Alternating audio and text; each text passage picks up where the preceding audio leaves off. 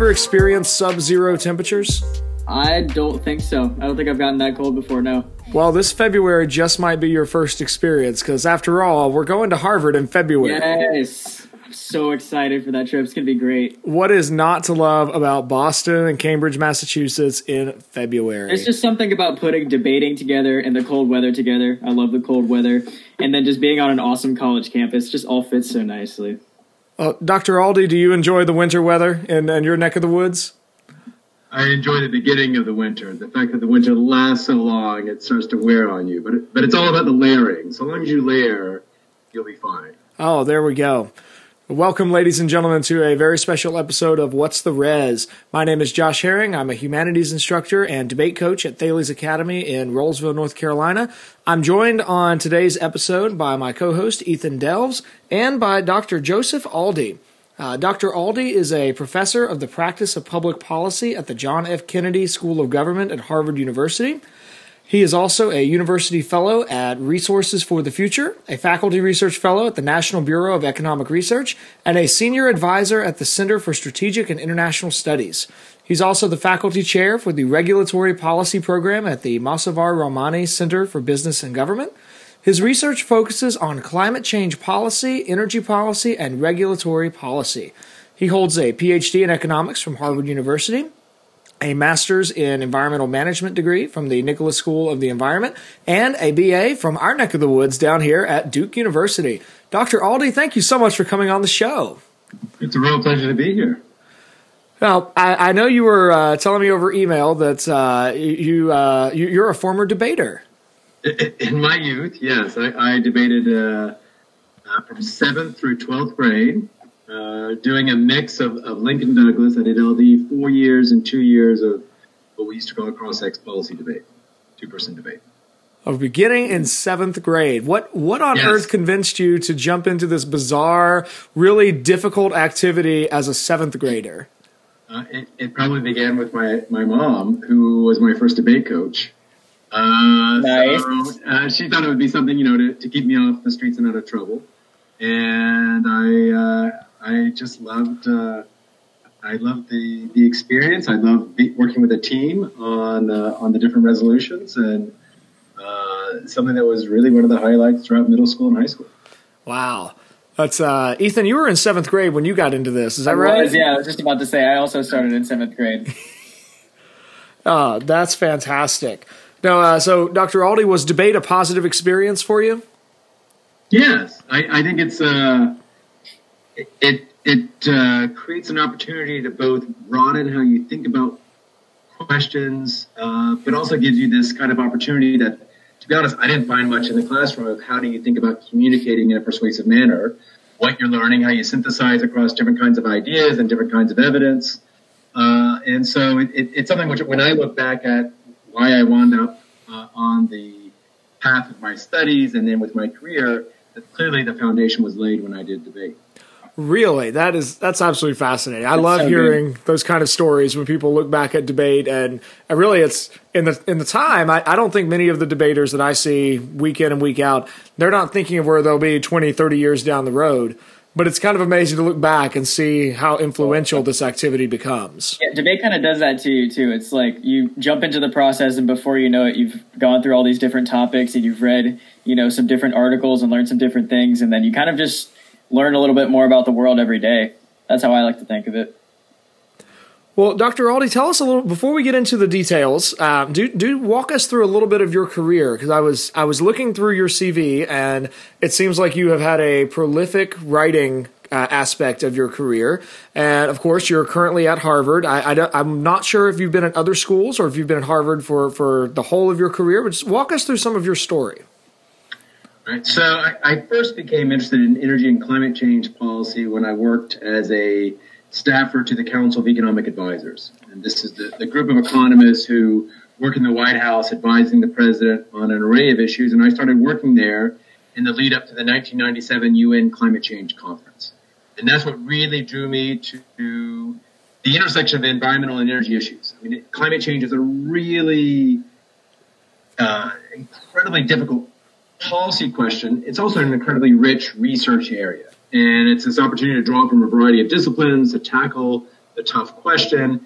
And it's something that motivated my uh, research when I then continued on to get my PhD in economics. And then after that, I, have had opportunities to work in a think tank, uh, Resources for the Future, which is a uh, uh, quite a prominent and, and, and long uh, lived uh, think tank that's nonpartisan, research oriented, been around for more than 60 years in Washington, focused on energy and environmental and uh, resource questions.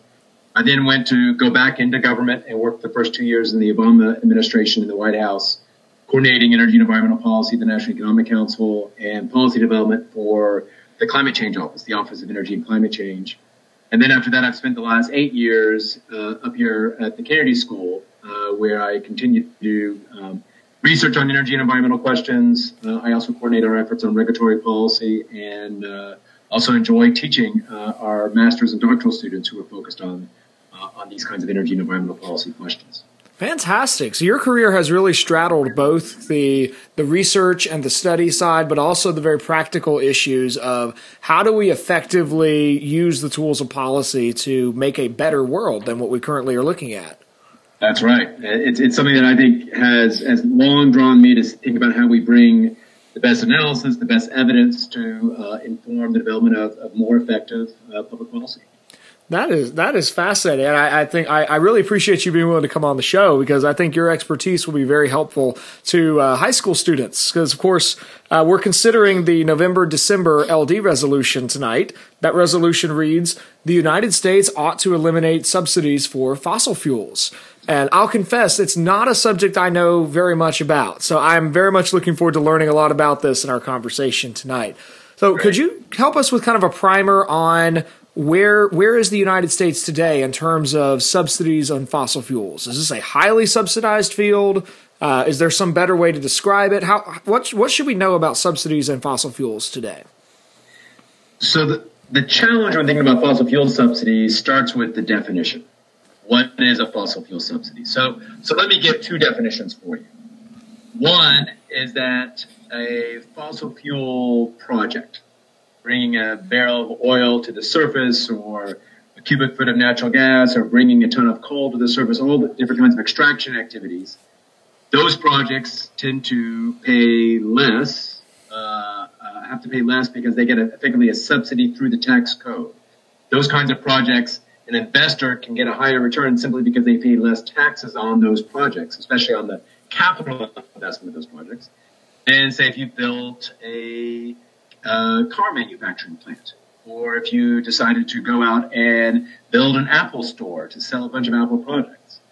So, so that the challenge there is, is when you think about it is that if some of my investment gets a lower tax rate than others, we think of that as being subsidized. And in the United States, that's probably on the order of about four to five billion dollars a year.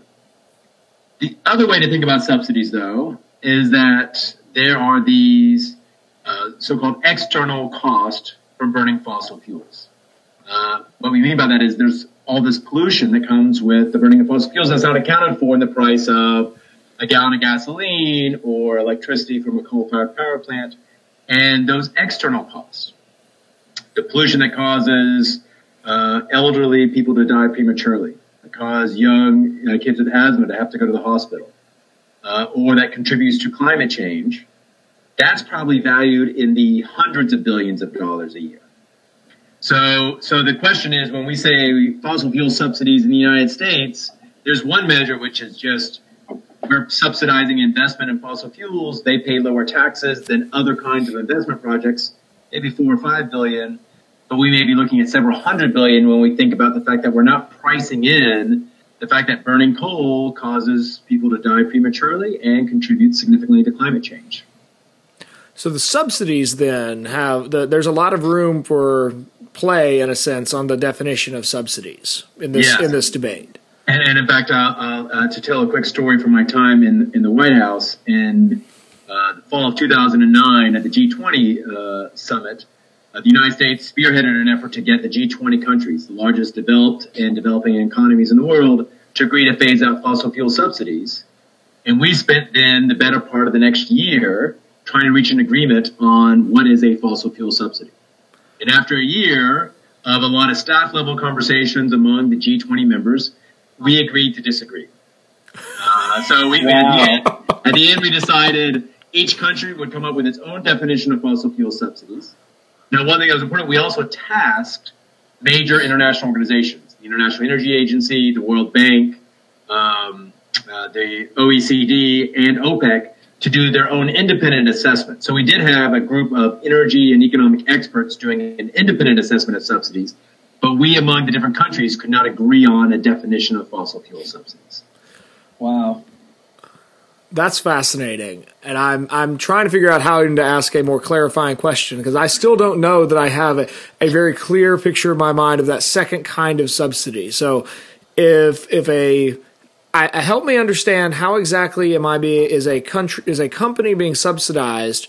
It sounds almost as if there or that second sense is considering the fact since they the, com- a company emits pollution through the production of their product and they don't have to pay a penalty because they are producing pollution and that not paying a penalty is being counted as a subsidy. Is that is that correct or am I misunderstanding so, it? So so let's think about this that when uh, a factory is is manufacturing something, say we're manufacturing some steel.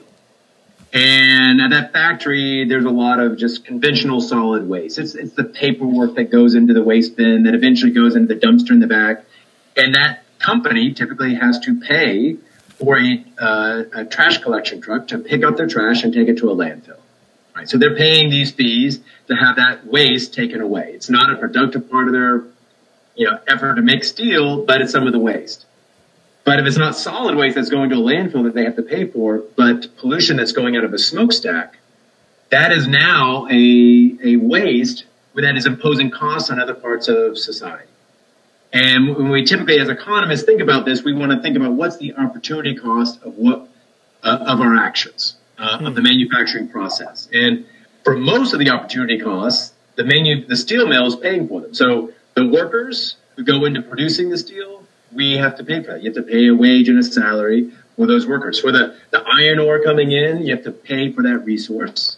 So these kinds of costs are, are explicitly part of the bottom line but because they can put the pollution out at the smokestack and it goes downwind and it's harming someone else, they don't have to bear those costs that they're imposing on society, like they have to bear the costs, say, of employing labor or buying resources or, say, building a new uh, boiler or what have you in the in the facility. So it's it's the fact that there there are these costs to society that they cause that aren't being uh, calculated as part of their bottom line, and as a result, we know they're producing too much pollution.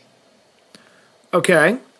And if okay, so in what in a practical policy sense, is there a way to reduce that kind of pollution or to have those companies that produce that pollution to pay the people who are harmed by the pollution? Is there a what what is there a, is there a solvency issue there? I guess what I'm asking. So, so your question gets to sort of the two key ways we think about addressing this kind of pollution. Problem the second, can we like negotiate among those who are hurt and those who caused the problem? Go, goes back to the work that earned him a Nobel Prize in economics by Ronald Coase.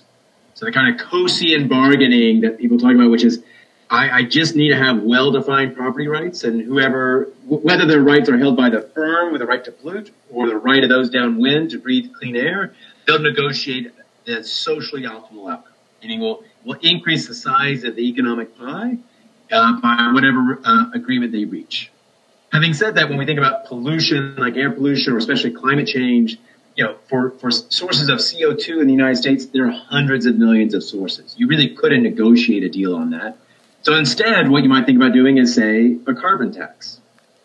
You might say, I'm going to uh, impose a or a cap and trade program on, say, the sulfur dioxide pollution, which is something we've done in the United States for coal-fired power plants it's just not as stringent as the economic evidence suggests it should be, given how awful the public health outcomes are from breathing air that's polluted from the combustion of coal. So, so there are ways in which we can create incentives for those firms to, to account for those prices, account for those costs.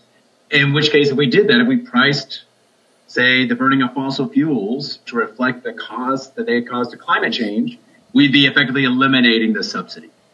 And in fact, this is some work where the International Monetary Fund has put out a lot of reports in recent years. They have a very easy to use database on this to show what those subsidies look like on fossil fuel combustion across different countries and what you should be effectively taxing that pollution at in order to eliminate the subsidy. That's Interesting. yeah, that's very interesting. Is Ethan, what were you there- going to say? I didn't mean to Is interrupt you. a way to um, to calculate the cost to society almost, or is there a way that policymakers go about calculating the societal cost so that you know what to set the carbon tax at or the cap and trade program, or so you know how to um, act upon that? Right. So, so there's a, there's a, a mix of drawing in the sort of atmospheric science and the epidemiology and the economics. And the, and the key thing is once we've had the scientists do their part, we can calculate, say, how many people died prematurely from coal combustion at power plants.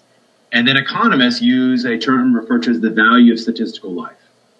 What that really is, is, is saying how much are people willing to pay for a small reduction of mortality risk.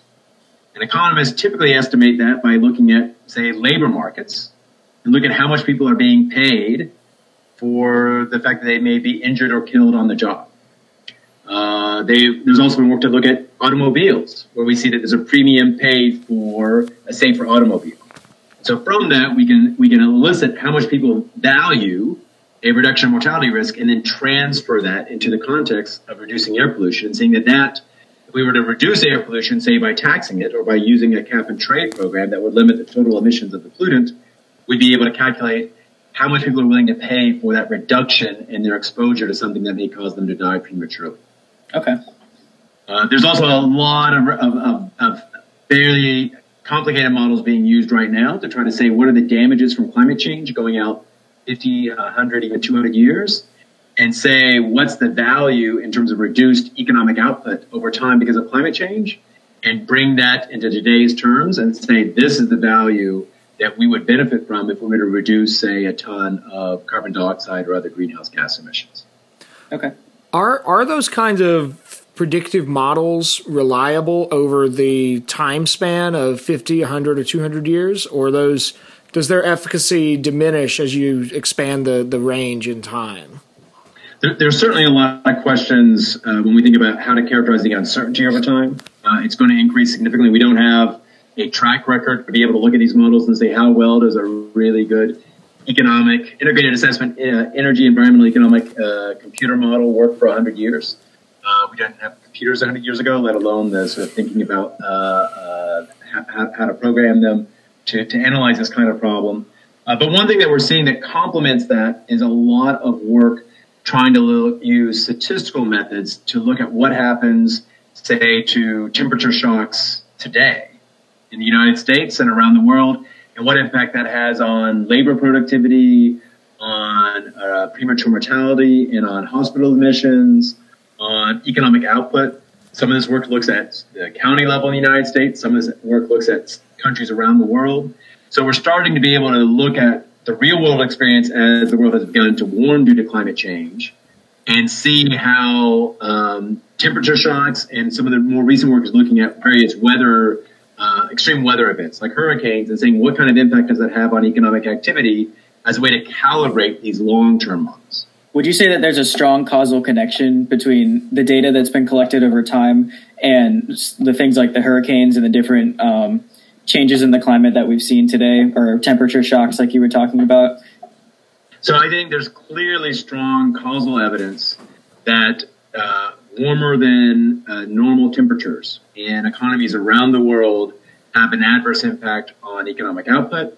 Uh, there's recent work here in the United States showing it has an adverse impact on labor productivity. Some of this isn't a surprise. There, there are studies going back 50, 60 years in the uh, U.S. military where they're trying to understand how does the body perform when it is exposed to more and more stress, including temperature stress. So there are these lab physiological studies that show that various kinds of, of tasks that you would ask of someone, their performance deteriorates when they're exposed to really warm temperatures. Uh, we're seeing that though with real world evidence looking in labor markets and labor market performance and productivity when people in various parts of the country are exposed to extreme temperature. I should note that it's also important. We do see some adaptation. A, a 90 degree day, I, uh, I can assure you from this literature, has a bigger impact on the productivity in Boston than a 90 degree day in North Carolina. Interesting. And, and, and part of that's just because we're not accustomed to those kinds of, of hot summer temperatures as you are in North Carolina. huh. Uh, that's really fascinating. It's reminding me of a uh, uh, an, an, older theory in history from uh, the 19th century. Where there was a, a theory looking at productivity in Northern Europe versus the, the stereotypical Northern Europeans would characterize Southern Europeans as lazy. And, and they would justify this this difference where you have a stronger work ethic in the north and a lesser work ethic in the south, right, and they would explain right. it based on the geography and the climate. So that's that's really interesting. Well, uh, Dr. Aldy, let me let me shift the question just a little bit. So whether we're talking about the you said four to five billion dollar uh, subsidy, or whether we're talking about a more hidden cost of hundreds of billions of dollars of subsidy that we're seeing the cost in healthcare and and other places. Why do we subsidize the fossil fuel industry? Like where where did how did this arise to the point that we have regardless of which definition, billions of dollars of subsidy go into the fossil fuel industry. So it's fascinating. The first subsidy in the tax code to address fossil fuels uh, was designed the year the constitutional amendment to create the income tax passed and became part of the U.S. Constitution. So, so it's been in there from the very beginning. Uh, there have been there have been some evolution over time. Some of the subsidies are more generous for smaller oil and gas companies than the big major or super major uh, oil and gas companies. Uh, one of the arguments, if you go back a long time ago, is that drilling for oil and gas is uh, a very uncertain business. It wasn't that uh, surprising if someone spent a considerable amount of time drilling where they thought there was oil or gas and wound up with a dry hole. And so this was a way, recognizing that we as a society benefit from the development of the energy, a way for the taxpayer to sort of subsidize or, or share the risk, if you will, with the oil and gas company. Having said that, the methods they use are quite sophisticated. It is quite rare now to drill a dry hole. Uh, if anything, that may be a sign that you should find another job if that's what you're doing, because there's a lot of competitors in your industry who don't do that. Uh, but it's one of these things that's not uncommon when we look at the tax code, which is once there are um, a, a, select group of firms or key stakeholders who get a benefit in the tax code, they will fight very hard to retain that benefit over time. And so they have had a number of challenges. Uh, you can go back. Uh, there was a time in 2007 when we had a major debate over energy policy in the U.S. Congress. There was a chance they were going to lose their subsidies, and they fought incredibly hard to make sure that they kept their subsidies. So I think this is one of these things where once you've created the benefit for a special interest, they have a strong incentive to continue to lobby to sustain that. Uh, but, but it's difficult to really make, I think, a credible um, public interest case for it now. We have incredible innovation in technology uh, for these subsidies, um, and, and and most of these subsidies, I should note, they're not they don't discriminate in a way that may make some sense. And so let me give you uh, an example of a subsidy for fossil fuels that may have made sense uh, from the late 80s and early 1990s. And that was a production tax credit for unconventional natural gas.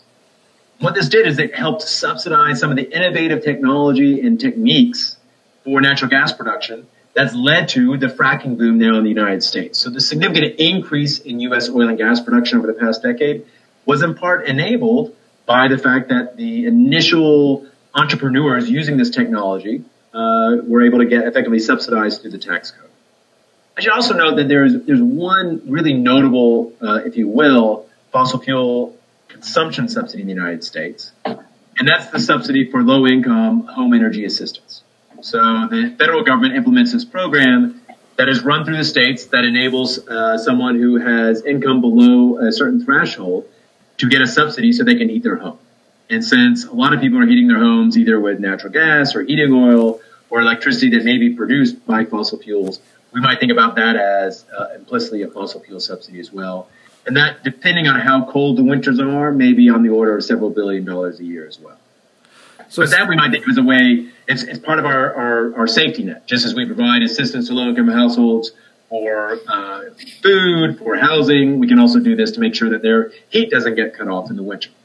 So some of this then is a social welfare concern. And but there's also part of this that is sort of an inertia, and maybe even brings in sort of a, a, a uh, a lobbying element to this, where companies that have these benefits really are willing to invest resources to keep those benefits. Uh, given a how little money you need to spend in politics to actually be effective. Uh, there's been some economic research that's kind of puzzled by how little money is spent in politics given the large stakes uh, in a lot of the policy decisions. But of course, some of that is a function of our rules on campaign finance. Uh, but there, there is there is a view that uh, that's a that's a good investment in your lobbying arm or through your trade association to retain uh, these benefits of the tax code year after year.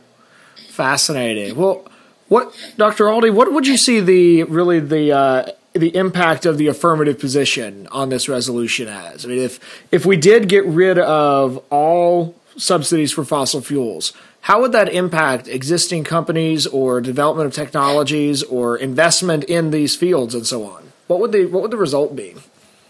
So one thing that you would see uh, is uh, likely in the United States that a number of the oil and gas companies uh, collect less from the taxpayer. Some coal companies collect less from the taxpayer. It may have a small impact uh, on the amount of oil and gas and coal they produce.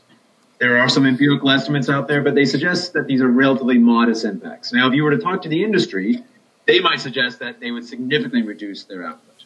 And that's an important empirical question because if, if they only reduce, say, oil production by a few percentage points, it's probably not going to affect the price of gasoline. It's not going to affect how much we pay to heat our homes. If it's like a 20 or 30% reduction, however, that might start to have an impact. So, so that does raise this question about whether as we get rid of these subsidies, uh, do we find ourselves in a situation where we start to raise energy prices? Now, raising the energy prices has some good and some bad impacts. Uh, the positive is that you're now sort of on a level playing field with other technologies, and you're going to create an incentive now for investing in more lower carbon, more environmentally friendly uh, sources of energy. It may free up resources that you could spend on research and development, or you might say cut taxes. There's a number of things you could do because you're not spending this money to subsidize oil and gas companies. Potential downside is to the extent it reduces production, it may lift prices, is that it harms low income households. Low income households spend a larger share of their budgets on uh, energy than higher income households. So to the extent that we have a higher price of energy, without any way of trying to compensate low income households, they may be made worse off by such a policy. But also, I, I think this has some positive environmental impacts, but these are going to be correlated to what kind of effect you think this has on production. So if you think that it's going to have a really small impact on production, that a lot of these subsidies are in effect a kind of giveaway to corporations, then you're not really getting much environmental benefit.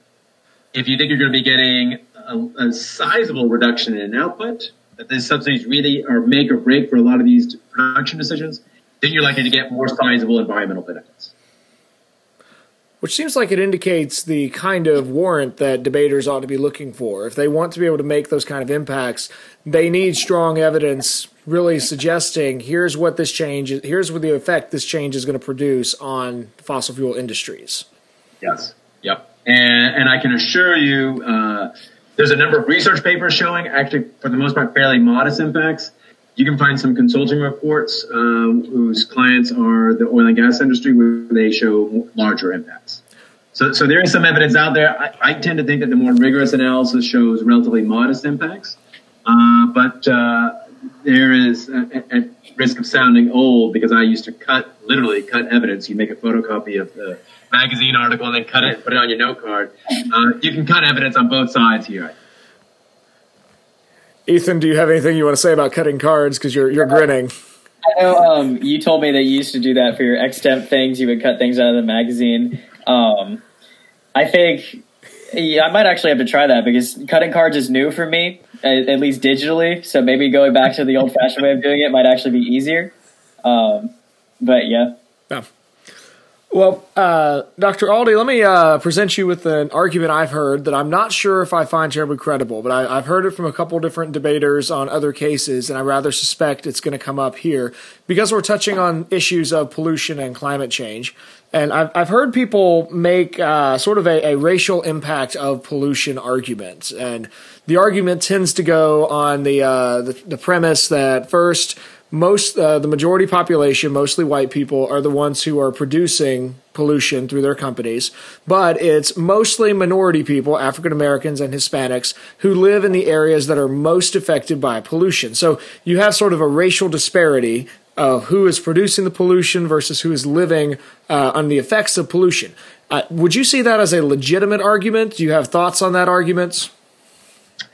So, so I'd say two things about the argument. One is I, I think it's better to think about the pollution as a function of our consumption. Sometimes we want to say that this company is causing that pollution, but that company is probably producing something that either as a consumer I buy directly or they make something that goes into another product that I buy. So earlier I was talking about sort of a steel mill. I don't buy anything directly from a steel mill, but that steel may be going into a car that I go to an auto dealership and buy that from. And so my consumption is is really helping to drive or contribute to the incentive for that um, that pollution. And so to the extent that we think that there is a racial distribution in our consumption, and I think there is evidence on both certainly differences across uh, income, the income distribution. There's a racial component to the income distribution. So we would see some of that where the consumption tends to skew more higher income, more uh, uh, uh, white. The exposure to pollution, there is clear evidence that there is more exposure to local air pollutants from the burning of fossil fuels among minority and low income households. And there's some, some really good, we're really leveraging a lot of, of the, of, of, if you will, sort of the big data out there here in recent years to really understand at a very fine geographic level the, the socio-demographic exposure from air pollution. So the, the local air pollutants, pollutants that cause premature mortality, hospital admission, asthma attacks, that does skew in, in this kind of adverse uh, way towards low income and minority households. In the context of climate change, I think the important thing is we're, we're feeling some impacts today. We'll feel more impacts over time, but I think it's higher income households are going to have more resources to adapt to climate change. You know, they're the ones who are going to be able to, to retreat uphill when the seas rise. Uh, they're the ones who are going to be able to invest in uh, the backup generator when uh, uh when the power is out, think of the storm. Uh, they're the ones who are going to bear less of the cost. They're able to invest in the resilience to climate change more so than low income households. So I think when you look at the climate change dimension, it's also going to skew. I'm not sure how much it'll skew by race, but it certainly will skew by income. Well, that, that that's pretty helpful because I think that gives us lots of ground to work with on affirmative and to look at here's what happens if we actually apply the affirmative burden in policy and some effects. Let's shift gears over to the neg case. Um, so I, Ethan and I had a discussion on a previous episode about I, am having a lot of trouble seeing solid negative ground on this resolution. I, am uh, in terms of ec- economics, I don't see a huge case for subsidies generally. Uh, I think they tend to be more of a market interference and, and uh, mix up the signals that the market is often communicating. Uh, and I appreciate how you kind of gave us a rationale for them, but it certainly seems that that rationale no longer really fits the present day. So, do you see any good ground on the negative here? Are there reasons why we should argue for keeping uh, for keeping fossil fuel subsidies around? Uh, I'll agree. I, I, I was puzzled when you first sent me this resolution. It, it, it, it, didn't seem quite as balanced as, as what I recall from my youth. Uh, there, there, are many debaters who have made memes that would very much agree with you. There's a whole bunch of debate memes about how terrible this resolution have is. Have you been looking at it on the What's the Res Instagram? Just, just a few. I mean, oh you followed all those guys, and I, I, get sucked in, and I thoroughly enjoy the debate memes. That's funny. So, uh, so the couple things I would say on this are um, one. I think you sort of muddle the debate about what is a subsidy and and say that you know we really don't know what a subsidy is. And uh, what we do know is that the oil and gas development, especially in the United States, has been good for the U.S. economy. Um, and so you can sort of make, I think, that kind of consequentialist argument on on, on economic grounds. I, I think you could make an argument, which is if, if if your motivation for doing this is climate change, we're only going to be successful in tackling climate change if we're doing it in a global manner that we know that it doesn't matter where you emit a ton of carbon dioxide, whether it's in Boston or Beijing, It has the same impact on the global climate. And the fact that we had a decade ago, the leaders of the largest 20 developed and developing countries say, yes, we're all going to get rid of fossil fuel subsidies, means that right now we shouldn't do it unilaterally. That we ought to be coordinating this. We ought to get every country to move forward and do this. That way we don't put our domestic firms at a competitive disadvantage versus other uh, countries' firms. And we're able to ensure that other countries don't free ride off of our actions. And so it really shouldn't be the U.S. should get rid of these subsidies. This would be a fascinating argument to make. It'd be like, no, everybody should get rid of their subsidies. Interesting. And call that, call that a negative argument, um, even though it sounds like an expansion of the affirmative argument. Yeah. Um, but that that's kind of I think how I would try to tackle this um, because as I noted, and, and I agree with you, I, I, don't see a lot of obvious negative space here.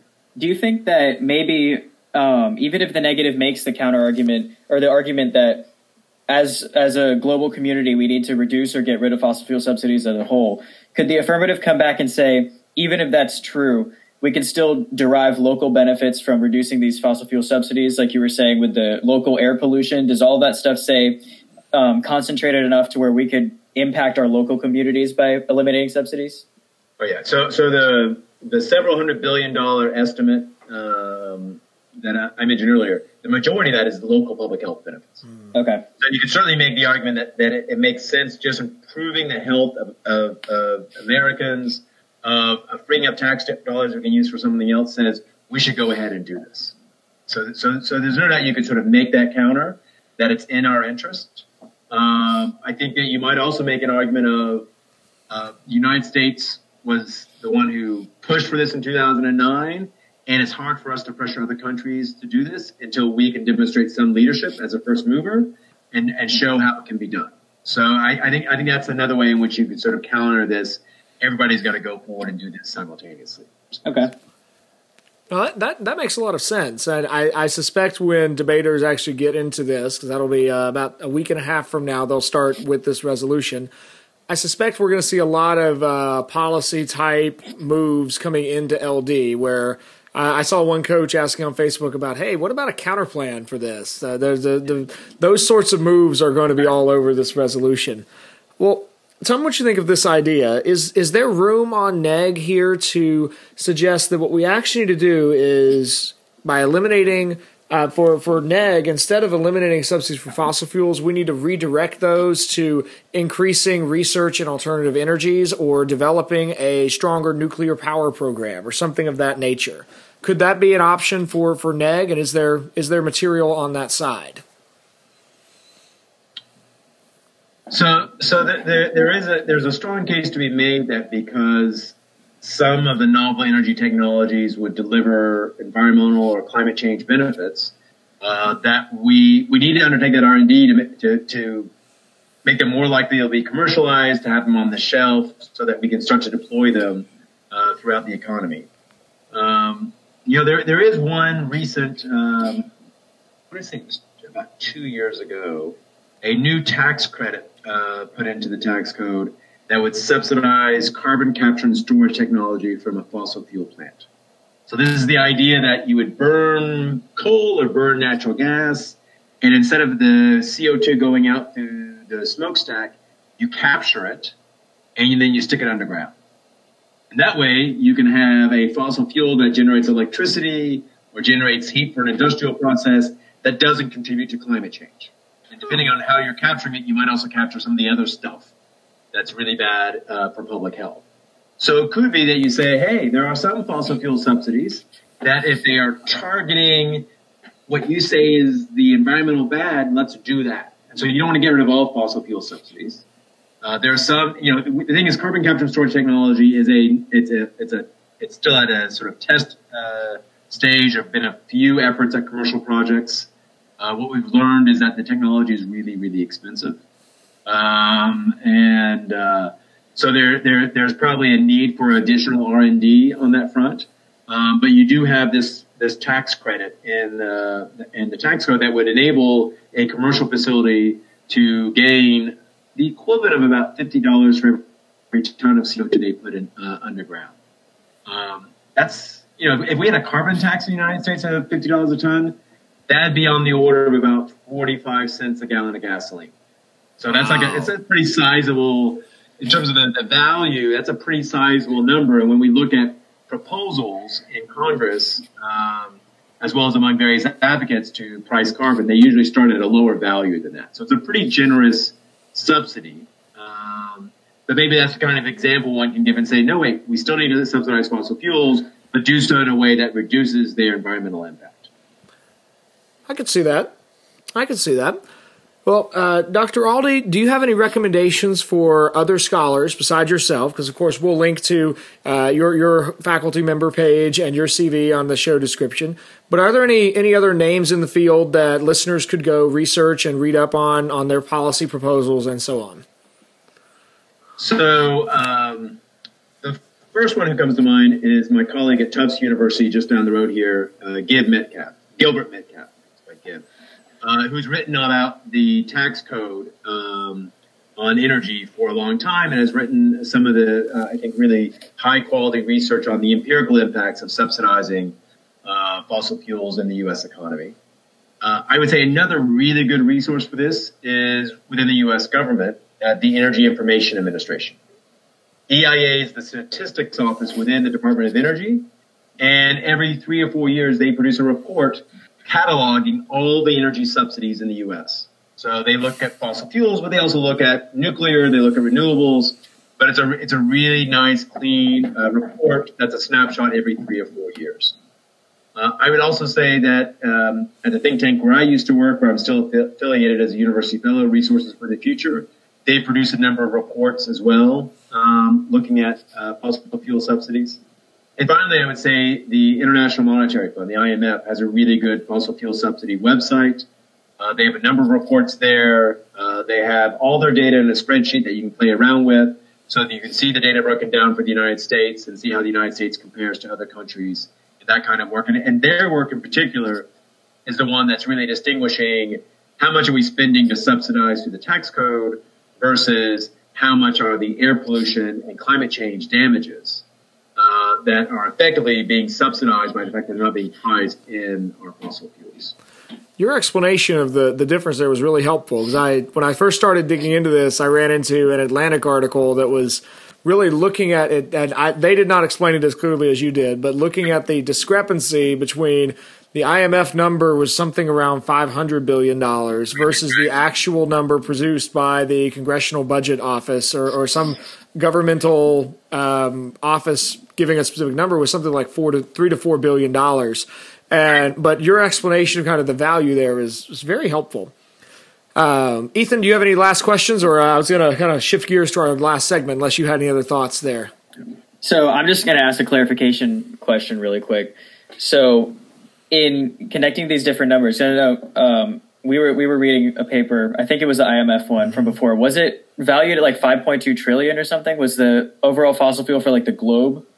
That that sounds about right for for the the, the planet, and that that's that's going to cover the direct subsidies. That's going to cover all the air pollution. Uh, they also have a little bit of a fiscal uh, measure there in terms of if you're if you're having to spend money for this stuff, you're actually having to raise money somewhere else, and that imposes a cost.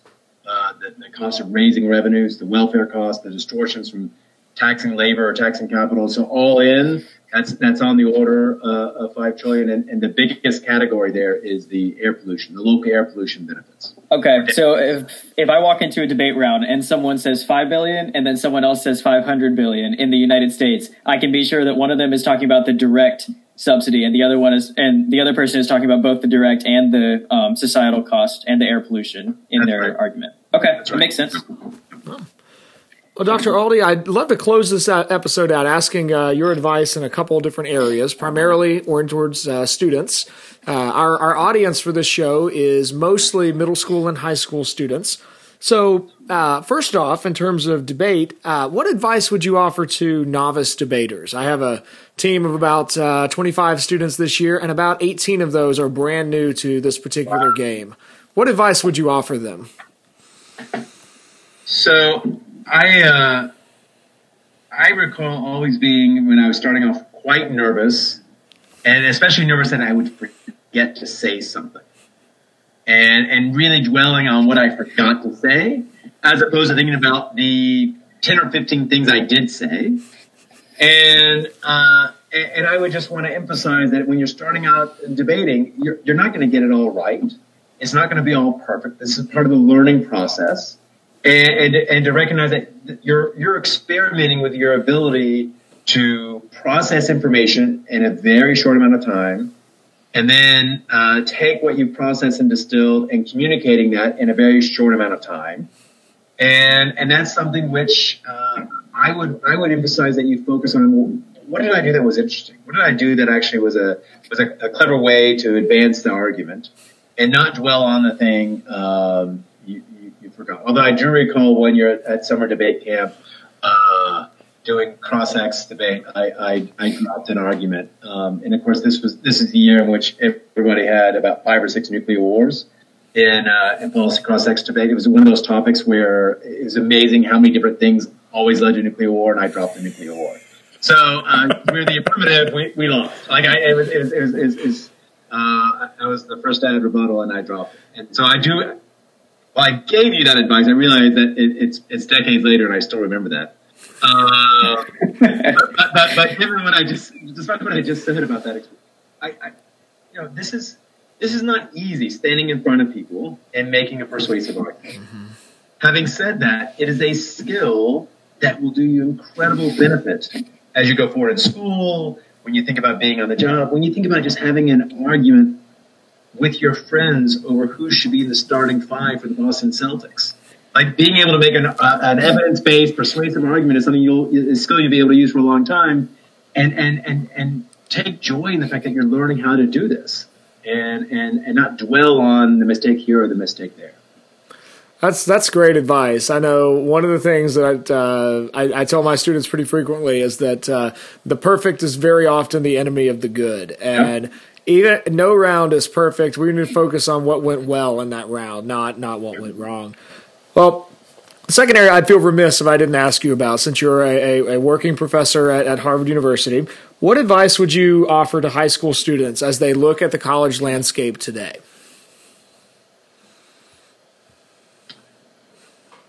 So I I think especially when when thinking about college is think about what's the right fit for you, and that is there are a lot of different. Um, I, I see among students a lot of different personalities. I see a lot of different skill sets, and I see that there's different kinds of, of courses, different kinds of curricula that are better suited for some personality types and some skill sets than others. And, and I think it's important that you find a place. I mean, for, for most students, going out to college is the first time they're away from family, they're away from all their friends they grew up with. You're building a lot of, of new relationships with new friends, and that's great. Um, but you want to be in an environment where you're comfortable, where you realize that you have an opportunity to learn about yourself, to be able to learn in your classes, to learn from your new friends. Um, but it's also important to recognize then when you do that to know that what is the top 10 list for you, maybe a different top 10 list for your friends, or maybe a different top 10 list than, than your parents. And, and I, I, say that as, as a father of two boys who are far from going off to college, but recognizing they're different than me. I, I, I can already see that in my three year old, um, especially because he's a pretty good debater with me. Um, um, and uh, we would sometimes disagree. So so I, I think it's, it's it's important. There's, there's, there's I think incredibly rich opportunities at a lot of different uh, universities. One of the great luxuries I have as a professor is I I get to go and travel um, and give seminars and visit people at other campuses and learn about their programs. Last week, I was at Arizona State to give a seminar, and then I was at Case Western Reserve uh, to give a talk. And so it's um, there, there's really a lot that I think that, that varies across the uh, higher education in the United States, and I think that's one of the fantastic characteristics of our uh, of, of, college in America. And but find what's a good fit for you, and what's sort of the right uh, the right environment for you to learn both the material in your courses, but to learn more about yourself. Um, because a lot of what is life, it's certainly true when you go into graduate school. Uh, you're learning how to learn. Hmm. It's one of the things that I, I teach my doctoral students is that you're going to take courses for two years. And then after that, the rest of your career, you're going to be teaching yourself. We're going to be giving you enough tools so that you can teach yourself. And I think you know, in, in a different sense, um, that's a lot about what college is. You're learning to be able to be a, an effective learner over the course of the rest of your life. That's the uh, that's the line that was on top of the Delphic Oracle, if I remember right. Uh, is uh, "Nos thee know thyself." Uh, that's great advice. Uh, Dr. Aldy, thank you so much for joining us tonight on the show. Uh, is uh, I know I, I, found a lot of your information on your Harvard faculty page. If if uh, our audience wants to kind of follow your work, is that the best place for them to do that, or do you have a, a different web presence you'd send them to? Uh, th- that would be great. Uh, I think it's scholar.harvard.edu backslash jaldy. All right, we'll, we'll be sure I'll, to link. I'll send you the information. We can have it up with with the podcast. Perfect. That sounds great. Awesome.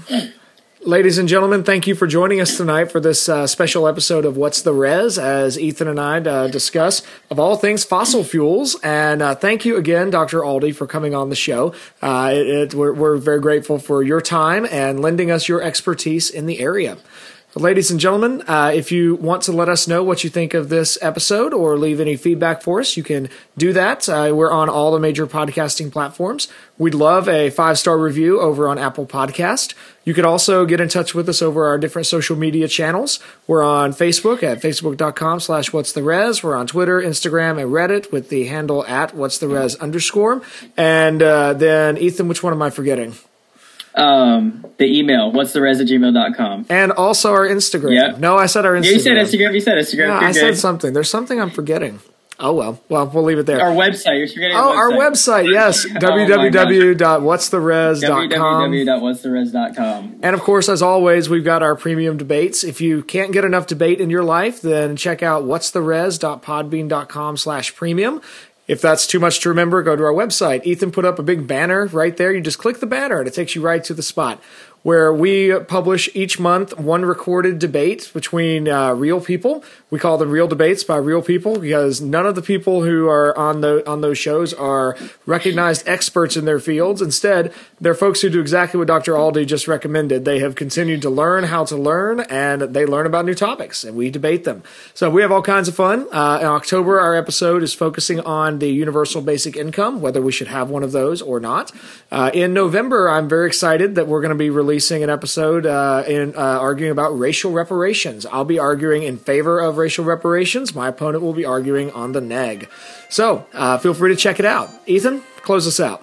Until next time, work hard, speak well, and seek the truth.